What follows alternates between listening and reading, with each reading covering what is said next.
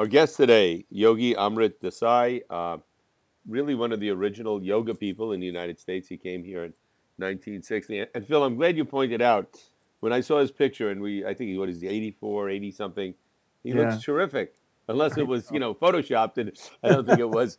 And, and I've noticed that Iyengar looked terrific when he was 90. So I think a lot of the people that uh, are very committed to uh, yoga, yogic postures, asanas, tend to look better and later in life. Whereas some of the people I know that have been doing a lot of meditation without the yoga asanas, um, inwardly they may look very good, but outwardly they don't always look like they took good care of themselves. Would you Yeah. agree? I mean, I it seems that way. Uh, yeah, but I mean, you know, there's always exceptions. Like, um, you know, I'm working on this biography of Yogananda. You know, he he did different kind of uh, yoga, physical yoga, the kind of um, e- uh, exercises he he actually uh, created, uh, but they were yoga like they're, they're, they're and called energi- asana like. energization. It has Yes, there's a lot of and- squeezing of the hands and tightening of the muscles and loosening it. I, I've seen it demonstrated. It, it looked, and I'd done a little bit of it, and it, Yeah. it was very relaxing, but different. but different. he was he was he looked very good you know toward the end i mean he had some illnesses toward Mhm. the end but he he looked very fit and sturdy Mhm. uh, at the same time he died at 59 so you know stuff is you know we all have bodies we all have karma and uh, so but you, yeah i mean people who take care of their bodies tend to look better when they get older so for sure Uh, now he was he preceded Swami Satchidananda, did he not? Um, he came here earlier, but he didn't start teaching yoga right away. So, uh, in a certain way, they were contemporaries around the same time, give or take a year or two. Yes, yeah, yeah, interesting. And and the other thing that's interesting, and it always comes up, no matter who we interview, interview from the the world of uh, of Eastern spirituality, uh, uh, their guru, their teacher, their lineage always is the one that really has it. Everyone else is slightly off, and, and uh, I, you know, obviously that's the belief that that people have. And my feeling is more they probably all have something similar, and it's Yeah. usually very, very good. Uh, and uh, but generally, their group is going to have the easier path or the more profound path. Or it, it's the same thing. It happens in religions. It happens in spirituality, and uh, um, I think I think now, as, uh, especially a lot of the folks we've talked to that represent contemporary spirituality, that uh, there's a um, blurring of the lines between one spiritual group and another, and there's more, um, you know, kind of a, a universal a- approach or view. But but that's there, whether it's mindfulness, meditation, or um, you know, different yoga uh, uh, uh, schools or whatever like that. There's always a feeling that we've got it slightly better. Yeah, you hear that sometimes, but um, you know, he. to be fair, you know, his critique of of contemporary uh, hatha yoga with the uh, um, loss in many instances of the spiritual or deeper dimensions of yoga is Right. is accurate. But it's also true that uh, there's many, many schools of yoga, many lineages Right. that, like him, like Amrit Desai, uh, have maintained the you know the spiritual dimension. I know you know the people at in, Integral Yoga of you know Swami Satchidananda, the people of uh, Shivananda Yoga of of, of um, Swami Vishnu Devananda, and you know many others would would uh, take exception, to, you know, Right, because they right. they too have have Right. have you know kept the spiritual dimension of yoga alive, each in its own way. Right, right. I, I, I really uh, liked the answer he gave to uh, my question about uh, uh, does it bother you that uh, uh, you know yoga has gotten so secularized and so popular, and people do it to look good on the beach or for whatever other reason. His answer was it did not bother him because he didn't say, think it was yoga. Right. Right. And then, Right. and then you brought up Phil, you brought up something I want to follow up with you uh, when you were talking to him, and you mentioned to him that in the uh, Patanjali's Yoga Sutras, or and actually any of the Vedic literature that I'm familiar with, I've never seen or, or there's not really talk of yogic postures, asanas, and I've heard different things. I mean, some people say it was it, it came about, you know, four or five hundred years ago when the British were there and whatever, whatever. Uh, but is the, it uh, what? What are your thoughts on that? Is I, am not enough of a of a scholar of Indian history to to know the answer. All I can tell you is that you know people differ on uh, how to date the history of what we think of as modern uh, hatha yoga, um, because there's certainly evidence that there were uh, asana postures centuries and centuries mm-hmm. ago.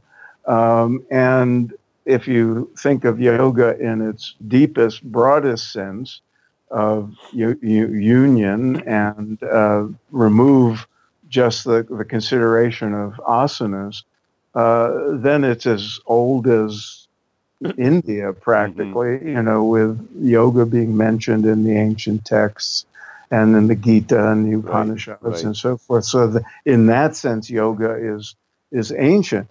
The kind of asana sequences and postures that are being practiced now in most yoga studios, some people say were a blend of some ancient or you know centuries old uh, practices um, and and later developments in hatha yoga, and then the addition of uh, sort of some principles and practices that were taken from European uh, calisthenics and mm-hmm. gymnastics and uh, military sort of uh, training. And so some people would contend that what we see in yoga studios now is some kind of uh, hybrid blend of, of different influences. Um, but, you know, there's lineages and, and, the, the point you were making, though, and that I made to him, is that in Patanjali's Yoga Sutras, which he uh, talked about with great reverence as a you know a source, um, there's no um, mention of asanas as we know them. Asanas just uh, described as proper posture for for meditation, and um, but there are other texts like the Hatha Yoga Pradipika uh, and others where asanas are not only mentioned but described and instructions are given. And and some of those texts are centuries old. So you know it's, it's uh, complicated. uh, yeah it, it's it's interesting. In the west in the united states if you mention yoga uh, to someone 98% of the people will just assume you're referring to yoga asanas not actually what the word yoga means. And so i think that a lot of these teachers like uh, uh, Amritaji uh, are, are, trying to get that point across that yoga yeah. is much more than just those physical positions. Those physical positions yeah. exist to get you to that state of yoga, but it it, it, it, it, it, it, will take a long time before yoga in America anyway and in the West is not uh, completely associated with uh, uh, the, those various positions. And no, nobody sure. refer, refers to meditation as yoga, but in fact, it's I know yoga. I know, I, I, it is a shame. It's in your I don't book, know. yeah. Yeah. Branding, branding, the media, you know, there, there's a, probably a lot of factors. Mm-hmm. Um, you know, something gets popular and named and branded, and and so you see, uh, you know, yoga being mentioned or or labeled um, separately from meditation. Um, and I'm guilty of it myself. I, you know, in my writing, I've done it just because people understand it right. better. Um, but the truth is, you know, nothing could be more yoga than a deep meditation right. practice. Right. It, it, it's the very definition of yoga. Uh, but you know, modern language and and sort of whatever happened historically you know, yoga's come to be synonymous with physical practices of asana. And, and that's a shame, but I think more and more people understand that, and maybe the language will change to reflect it. I know that in certain circles, the, um, the uh, training of yoga teachers, um, you know, there's some yoga teachers that essentially only teach asanas. All they really know how to do, and you know, they can do it well. Um, and uh, but they don't go into the deeper aspects of yoga. They don't teach meditation practices. Um, and so some people are advocating that those people shouldn't be called yoga teachers. They should be called asana teachers. Yeah, that'll that'll never happen That'll- because nobody no, ever says, "Hey, I'm going to the asana class." They'll always say, yeah. "I'm going to the yoga class," and I don't have an asana mat. I have a yoga mat. And uh, Exactly. it's uh, it's really been. You're right. It's been branded and yeah, Whereas, and, and, and I would say for people listening that maybe have never done meditation or asanas or whatever, a yoga a yoga asana class.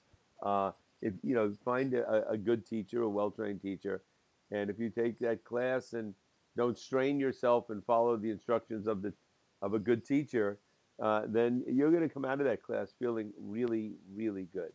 Uh, that's Yeah. always been my experience.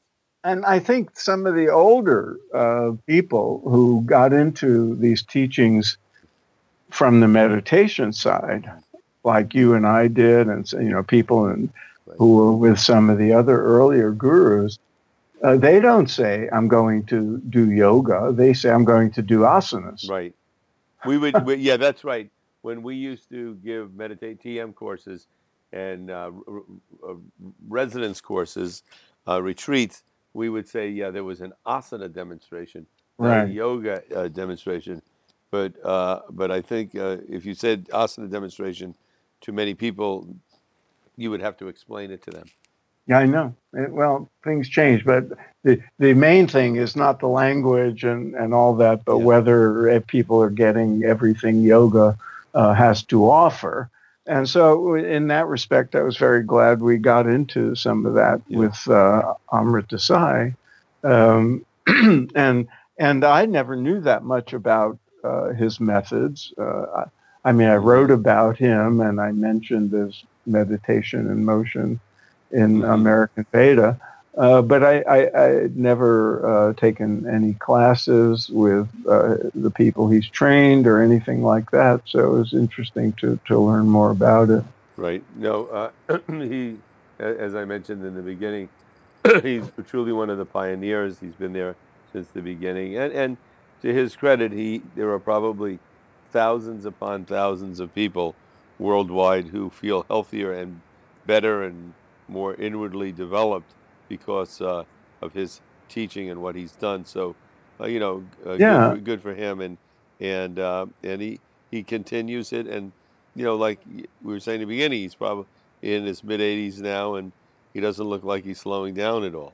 No, So- and it's a pretty remarkable story, you know, because, um, you know, we didn't go into this in, in the interview, but, you know, he had a very thriving uh, yoga community and um, loyal disciples and teachers he trained at uh, his Kripalu uh, Institute in, mhm. in Western Massachusetts. And then there was a huge upheaval in the 90s, and you know people can get the history of that online. And um, as a result of the break he had with the uh, organization he founded. Uh, Kripalu went on and, and became a more um, sort of secular place uh, in the sense of not being guru centered, but more of an educational institute. And it's it's probably the leading yoga retreat center in the country now.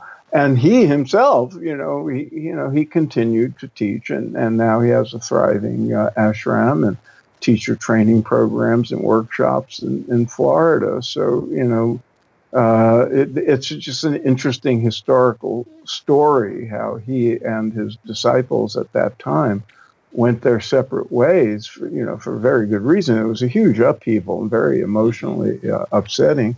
Um, and um, they both ended up thriving. Interesting. So, uh, I think we'll, we'll, we'll yoga will be around. It's I don't think it's a fad that's uh, going to come and go. No. It's it's enormous. It's all encompassing. Uh, and uh, yoga asanas I'm talking about now, and perhaps the next wave uh, will be people having uh, a deeper understanding and uh, relating to the deeper meanings and purposes of, of yoga. And I I think it's all good. I think it's uh, Yeah, all movement sure in the right that'll be- direction. That's happening. All right. Well, Phil, Okay, man. until next time, and uh, good luck finishing up your book on Yeah, Paramahansa Yogananda. We are in 2017, and uh, sometime within the next 12 months or, or something like that, uh, the book will come out. And yeah, so keep your keep up the it. pressure, Dennis. keep up keep the we have pressure a lot on. of people listening to this now. So, Okay. all right, next time. See you later.